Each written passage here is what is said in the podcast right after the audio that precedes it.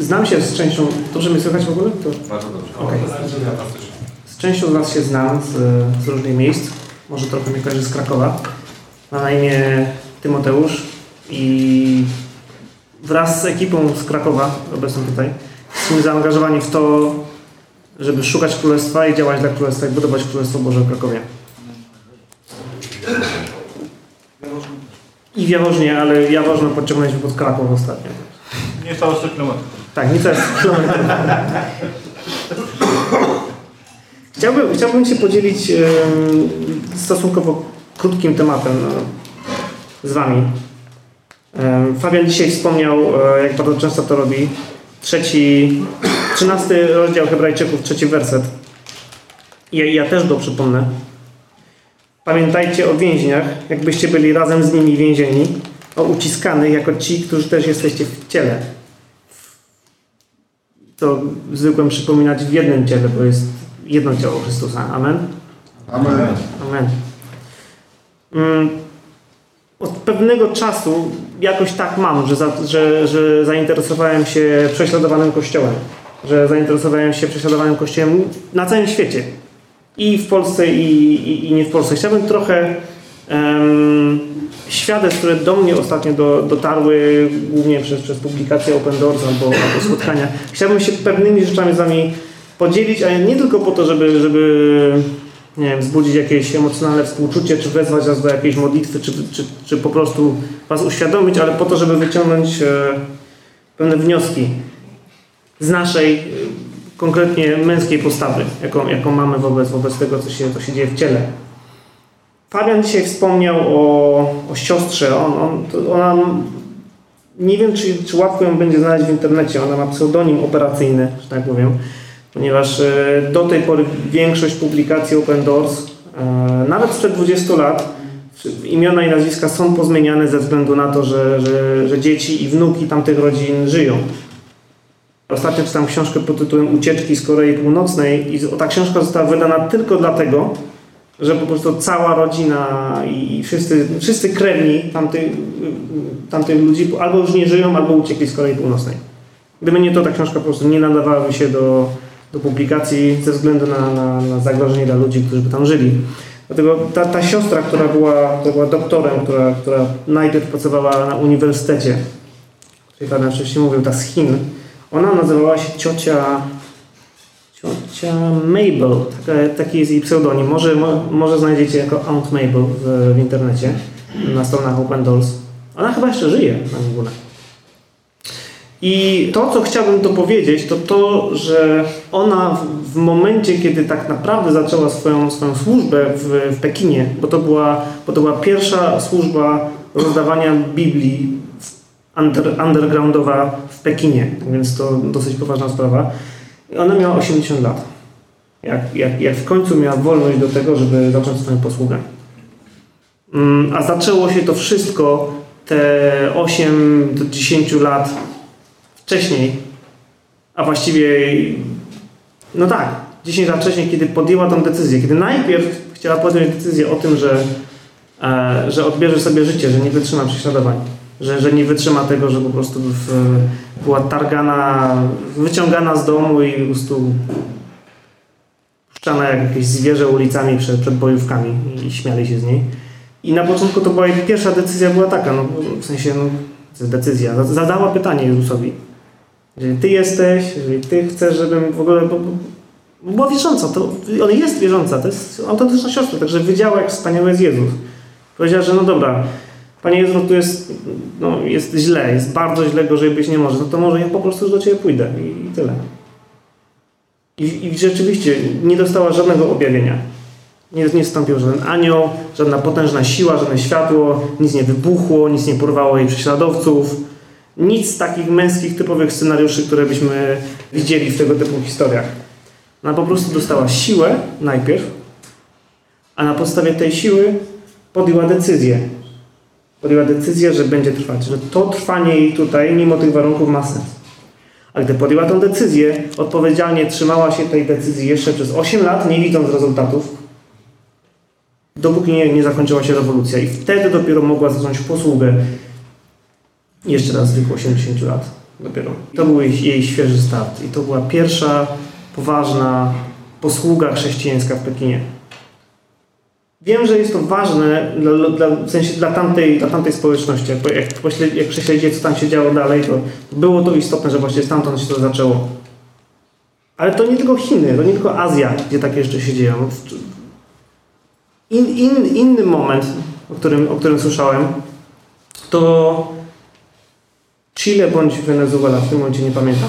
W każdym razie jeden pastor, który prowadził, prowadził niewielki zbór w niewielkiej miejscowości, niedaleko dżungli, no bo przecież był regularnie odwiedzany przez, e, przez partyzantów, którym się, no partyzantów w tamtych regionach nie podoba się to, że chrześcijanie głoszą cokolwiek, że, że mówią o Bogu, który żyje, o Bogu, który jest wspaniały i działa i jest pośród nas.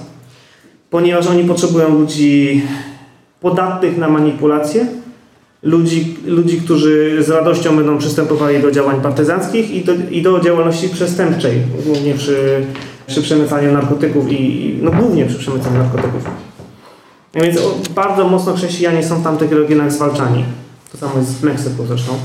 Natomiast ten, ten pastor, który no, no nie robił sobie z tego nic, dalej, dalej no trochę wiadomo w undergroundzie, ale, ale cały czas działali i cały czas głosili Ewangelię. Pojechał z żoną i z synem na, na wyjazd. Kiedy był ileś kilometrów, kilkadziesiąt kilometrów od tego miejsca, od, od, od swojej miejscowości, dostał telefon od przyjaciela, który mu powiedział, że w wiosce u nas jest 19 partyzantów i czekają na ciebie. Nie wracaj. Nie, nie wracaj. Uciekaj.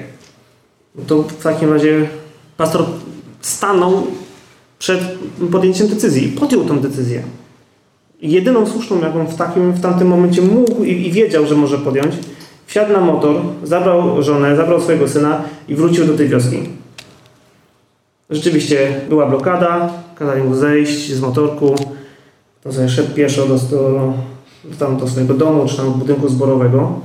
I, w jego świadectwie jest opisane, że on słyszał za sobą kroczącą śmierć, ponieważ on, on szedł, a, a komandosi za nim, partyzanci. Wszedł do swojego domu, cały czas, się, cały czas wiedząc po prostu, no, no, no, trzymając się tej decyzji, którą podjął, trzymając się Chrystusa. E, jego syn chciał wejść z nim, powiedział nie, nie, nie, on, mój syn tego nie może zobaczyć. Wszedł do swojego domu, padł na kolana w salonie i zaczął się modlić. Zaczął się modlić tak jak, tak, jak tylko potrafił, żarliwie tak, jak potrafił. I, i, słyszał, I słyszał tych partyzantów, kiedy podchodzili do niego z różnych stron, ale w końcu po prostu zawrócili i wyszli. I nigdy w życiu już więcej nie wrócili. I on nie wie, jak to się stało, bo też no, nie, on nie widział, nie było trzęsienia ziemi. On po prostu, on po prostu klęczał się modlił. On nie jest w stanie tego wytłumaczyć, ale się stało. Stało się to w oparciu o, jego wiarę, ale też o temat, o którym chcę dzisiaj mówić, i o decyzję, którą podjął. Podjął decyzję, że wraca, że będzie się trzymał słowa, będzie się trzymał Jezusa, niezależnie od konsekwencji. Po prostu wrócił. I, no i, i wytrzymał. I oczywiście rezultatem było to, że, że po tym wydarzeniu miał jeszcze więcej siły na to, żeby głosić Ewangelię, jeszcze więcej siły na to, żeby, żeby rozwijać tamten, no to lokalne ciało Chrystusa, w którym, w którym przebywał. Ale nie potrzebujemy, albo potrzebujemy może świadectw tak daleka. Niedawno, czy w Radomiu też um, Open Doors było ostatnio z, z imamem z Pakistanu? Nie, nie. Podróżowali po całej Polsce. Natomiast tutaj cała ekipa, mieliśmy okazję porozmawiać z tym, z tym z teraz już pastorem. Wcześniej był, wcześniej ten człowiek był, był imamem, który był trzykrotnym złotym medalistą znajomości Koranu na pamięć. Tak. Znaczy swoją drogą nauczył się, nauczył się Koranu na pamięć, jak jeszcze nie znał arabskiego. Tak więc plus tych wszystkich pism pobocznych. Jego ojciec był imamem, jego dziadek był imamem. Był bardzo bogaty, bardzo potężny. I, I, nie chcę wchodzić w to świadectwo, bo jest bardzo długie. Można zresztą je sobie znaleźć. Na stronie Open Doors na pewno je można znaleźć. Um, ale nie chodzi mi o świadectwo, chodzi mi o, o znowu pokazanie pewnego pewnego mechanizmu. Bo on, on poznał Chrystusa w którymś momencie. On przyjechał do Europy nie po to, żeby... Znaczy, no po to. On przyjechał do Europy po to, żeby... Nie powiem głosić, a antygłosić. Żeby, żeby, żeby wyciągać chrześcijan i przyciągać ich do islamu. Nie za bardzo mu to szło. Zwłaszcza, że mieszkał w... Założył tam jeden czy dwa e, meczety, ale mieszkał z chrześcijanami bo, bo musiał się sam utrzymywać. Taka, taka praktyka. Aż w końcu nasz Pan, Jezus, mu się przyśnił po prostu. W momencie, kiedy on zaczął przeżywać swój ciężar, ponieważ to, co ja się dowiedziałem ostatnio o, o islamie, że, że islam nie ma odpowiedzi na grzech. Nie ma żadnej odpowiedzi na grzech. Oni nie wiedzą, co zrobić z grzechem. Tam nie ma żadnej dobrej nowiny. Jedyne, jedyne absolutorium, jakie może usłyszeć e, muzułmanin, jest takie, że jak on się zabije przy okazji zabijając niewiernych, no to wtedy musi należeć jakaś nagroda. Jaka to, to nie wiem, bo nie wnikałem w ten temat. No ale umówmy się, nie jest to dobrą nowiną żadną. I on, on wiedział, że jedyne co może zrobić to właśnie tak zginąć, ale a z drugiej strony miał, miał prikaz od swoich tam naczelników, że nie, on się nie nadaje na świętą wojnę, nie, on ma tylko robić tam swoje rzeczy. Także no generalnie był, był skazany na to, żeby nic nie wiedzieć, co się z nim stanie. I zaczął przeżywać różne dziwne rzeczy. Aż do momentu, kiedy, kiedy właśnie szukając po różnych dziwnych sprawach, człowiek, który znał na pamięć cały Koran i, i wiedział, że nie ma tam odpowiedzi na grzech, zaczął szukać gdzie indziej. Był w buddyzmie, w jakichś innych dziwnych regionach, aż w końcu właśnie przyśni, przyśnił mu się ktoś. Przyśnił mu się ktoś, kto później miał być dla niego odpowiedzią. Przyśnił mu się człowiek, który miał dla niego odpowiedź, miał dla niego ratunek, miał dla niego dary i nazywał go swoim dzieckiem. Tylko, że on nie wiedział o co chodzi zupełnie. Dopóki parę miesięcy później ci chrześcijanie, którzy, u których mieszkał, nie zorientowali się, że coś jest nie tak z tym naszym imamem, bo przestał się modlić. I go zapytali, no ale o co, o co chodzi? A, no bo właśnie się rozjechałem i nie wiem co robić. To wiesz co, to chodź do zboru z nami. I, i zabrali go gdzieś w Grecji, do, nie, nie wiem jakiego zboru, nie ma to znaczenia, ale ten chłop zobaczył krzyż. I po prostu i go to, znaczy już pomijam to, że najpierw zaczęli ludzie wokół niego śpiewać i uwielbiać, co dla niego było absolutnym szaleństwem, bo tam się nie śpiewa, bo śpiew jest nieczysty i nie wolno. I w ogóle to był tym zdziwiony. I mówił, że nikt się nie potrafi modlić, nie ma żadnej synchronizacji, nie jest pięknie, o co, o co to się w ogóle dzieje. Ale nagle to wszystko przestało mieć znaczenie, bo on zobaczył krzyż. I, i miał wizję, on coś tą, tą wizją dzieli teraz otwarcie, że nie widział tego krzyża. Że zamiast krzyża widział tron. A na tym tronie widział tego samego Boga, którego, który przyśnił mu się parę miesięcy temu. Dokładnie tą samą osobę. I on, on wtedy zrozumiał, że, że jest Jezus. On, on nie znał Ewangelii jeszcze za bardzo, bo, bo, bo, po prostu miał tą wizję. Z tą wizją wrócił potem do, do Pakistanu swoją drogą. I tam w Pakistanie chrześcijanie nie mają zbyt dobrej sytuacji. Bo, bo za wiarę w Jezusa no, no nie grozi bezpośrednio śmierć, ale, ale de facto najlepsza praca, jaką dostaniesz, to jest zamiatanie ulic. Bo to od razu cię klasyfikuje do pewnej klasy społecznej, jeszcze poniżej zwierzętami rolnymi. I, i on co musiał zrobić? Musiał tam podjąć decyzję. Czy pójdzie za tym objawieniem, którego do, doznał, czy pójdzie za łaską, której doświadczył, bo nagle zrozumiał, że, że, że jest wolny. Że Jezus Chrystus umarł za jego grzechy. On, on w ogóle, bo, bo on był doskonale, tak jak mówię, był doskonale świadom tego, że po prostu nie ma w jego życiu odpowiedzi na grzech, że cała ta jego religia nie dała mu odpowiedzi na grzech, że po prostu to, co na nim ciąży, prowadzi go prosto do, do piekła, a przynajmniej do, w jego przypadku do ogromnej niewiadomej. Ale podjął, podjął decyzję w obliczu prześladowań, ponieważ no, nadal mieszkał ze swoją rodziną, z ojcem, który był imamem i z, dziadek to nie wiem, czy, czy jeszcze żył wtedy. Już, już żył. Jeszcze.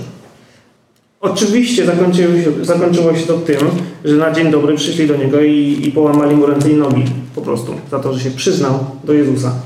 Powiedział, że ja nie wiem, ja nie wiem, ja nie znam Biblii, nie czytam Biblii, ale wiem, że ten człowiek, którego poznałem, ten Bóg, którego poznałem, którego widziałem na krzyżu, on dał mi łaskę, jestem wolny i mogę żyć. Że ja w końcu jestem wolny. Nie takiej odpowiedzi spodziewała się policja religijna. No i, i po siedmiu miesiącach wyszedł ze szpitala. Mówi, że, że w cudowny sposób został uzdrowiony. Ale to wszystko też zaczęło się od decyzji, od jego decyzji. Bóg, jedna siostra w Chrystusie, po prostu to jest, to jest Janek wiesz kto.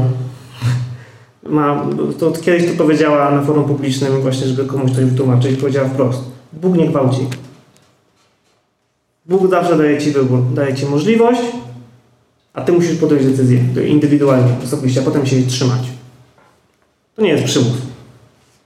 Potem ja, ja podjąłem decyzję, że, że chcę być Chrystusowym niewolnikiem, chcę być Chrystusowym sługą, dulosem. Bo, bo wtedy dopiero jest wolność. I dziękuję Bogu za to każdego dnia. Bo to jest, to jest temat, który my ostatnio przerabiamy, w, w, przynajmniej u nas, u nas na, w kościele w, w Krakowie, w Bibicach. Odpowiedzialność i, i decyzyjność. To jest coś, co nie wiem, czy wy to widzicie, ale wielu młodych ludzi zwłaszcza, którzy są bombardowani teraz przez wszystko w świecie, wszystko, jest nieustannie bombardowana przez milion możliwości, przez co nie podejmują żadnej decyzji w życiu, nic. Są sparaliżowani takim ogromem, ogromem e, możliwości. A, to jest to, co, co się zaczyna na, na drodze wiary. Zaczynasz od decyzji. To jest pierwsza, najważniejsza decyzja w Twoim życiu uwierzyć. A potem odpowiedzialność za to, że trzymasz się drogi. Trzymasz się Jezusa. Ja, jak ja to mówię, trzymasz się Jezusa stopy. Cały czas, no tak idzie i się trzymasz. No bo to, co Fabian dzisiaj mówił o Łukaszu 14, o warunkach uczniostwa, wszystko to jest oparte na, na zawsze indywidualnej decyzji. Droga z Bogiem jest zawsze indywidualna, nie ma grupowości. Ja w sensie, nie wiem jak to zabrzmi teologicznie, ale nie wierzę w grupowe zbawianie. W sensie to jest zawsze, nie, nie wierzę w kulturę chrześcijańską. W sensie, to może dziwnie brzmi, ale mam nadzieję, że rozumiecie o co mi chodzi że to jest zawsze indywidualna droga pojedynczego człowieka. Że następne pokolenie po Chrystusie zawsze zaczyna się od Ciebie. Nie jesteś któryś w pokoleniu od Chrystusa, to zawsze zaczyna się od Ciebie, od Twojego nowonarodzenia. Od momentu, kiedy, się, kiedy Ty uwierzyłeś, kiedy poznałeś Boga, kiedy Go doświadczyłeś. Nie kiedy ktoś Ci wmówił Boga, ale kiedy Ty zapragnąłeś Boga i Go poznałeś. Tylko tak można. Intelektualne nawrócenie nie jest nawróceniem. Potrzebny jest Bóg, który przychodzi i który daje Ci pewność, bo wiara jest pewnością. A ta pewność zawsze, zawsze rodzi się z tego, że my szukamy Boga, że my pragniemy Boga. Że, od, że w końcu znajdujemy w naszym życiu coś, trafiamy do momentu ściany. Każdy z nas miał ten moment, co nie? Że zawsze przychodzi jakaś ściana, której, się, której nawet nie wiedzieliśmy, że wcześniej była. Ale a odpowiedzią jest Bóg. Tak więc 14 rozdział Łukasza, o którym, o którym mówił Fabian, wszyscy, Wszystkie warunki uczniostwa są, są każdy z nich jest oparty na, na Twojej indywidualnej decyzji. Musisz zdecydować o tym, że chcesz e, wziąć swój krzyż, każdego dnia decydować o tym, żeby iść za swoim powołaniem.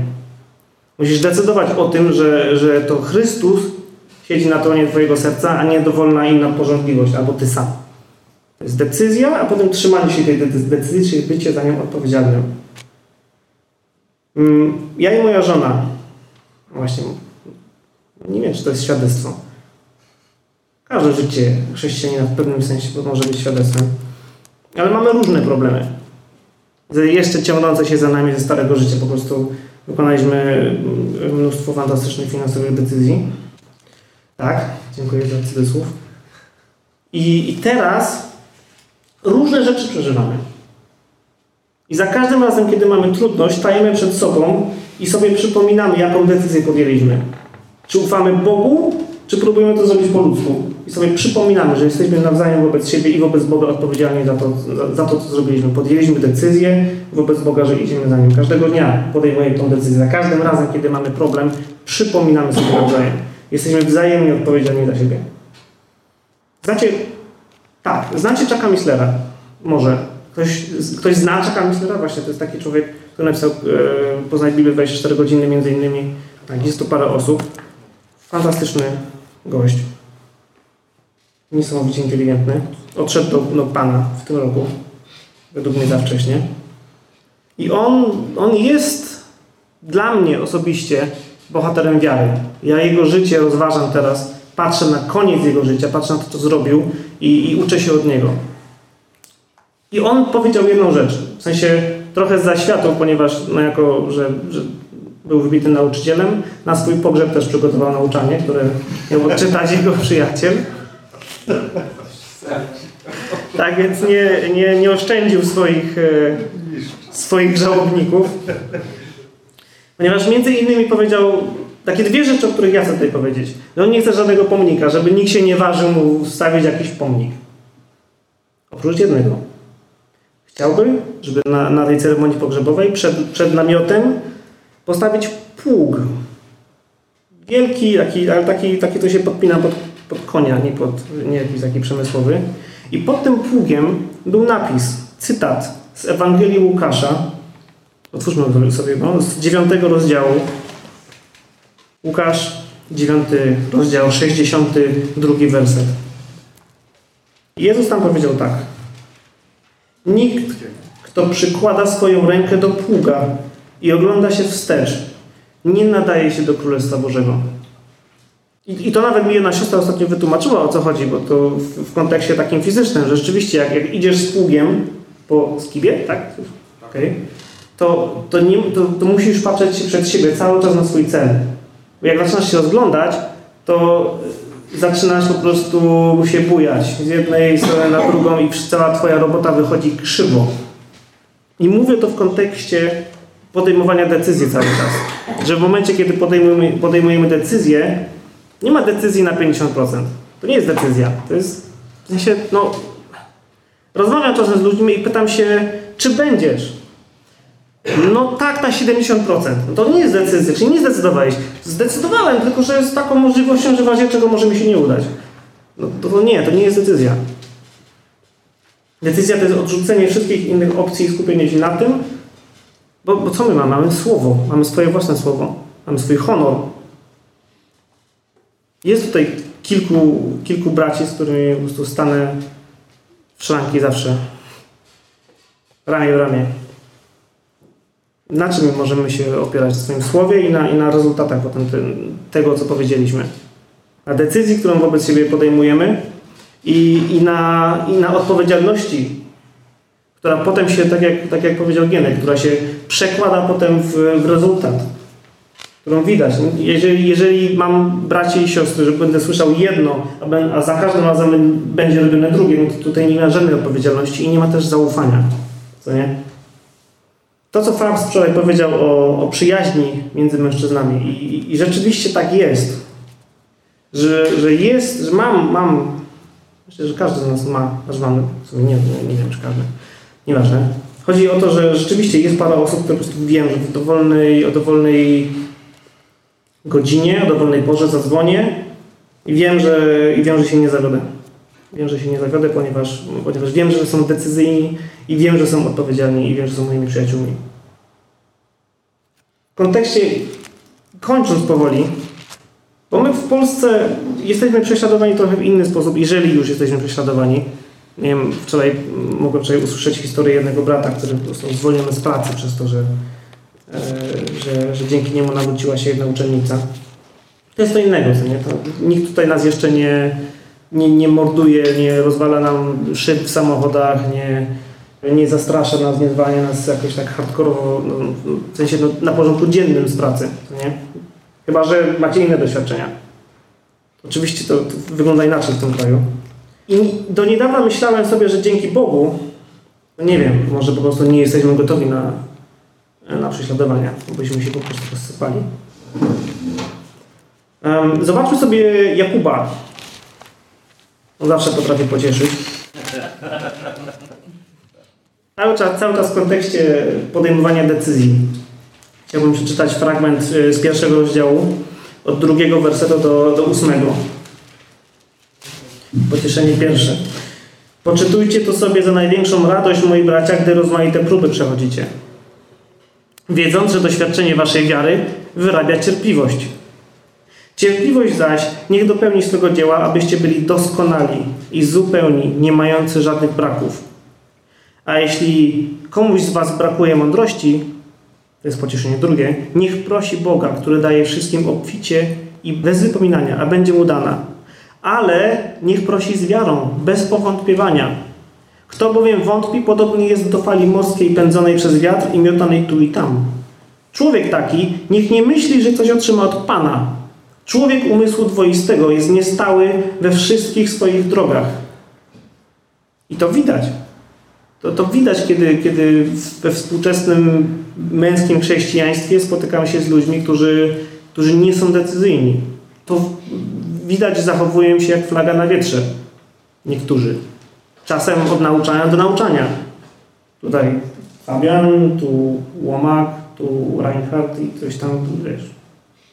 A w czwartek Czelo w niedzielę Ugienka. I już kompletne pomieszanie, bo, bo, bo potem w poniedziałek nie wiem co wierzę. Nie mam konkluzji.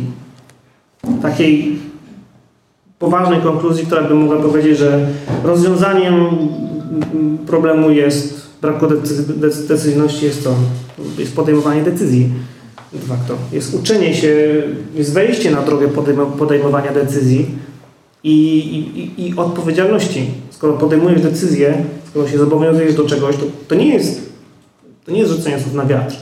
Z każdego dnia, to każdego dnia życie weryfikuje ciebie i tą decyzję. A zwłaszcza, a zwłaszcza w kontekście naszej pierwszej, naszej pierwszej pierwotnej decyzji o, o uwierzeniu.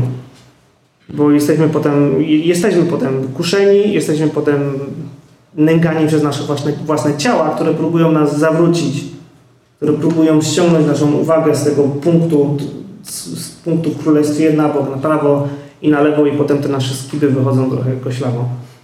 A nie może być tak, bo Pan Jezus powiedział, że nikt, kto, przygląda swoją rękę do pługa i ogląda się wstecz, nie nadaje się do Królestwa Bożego.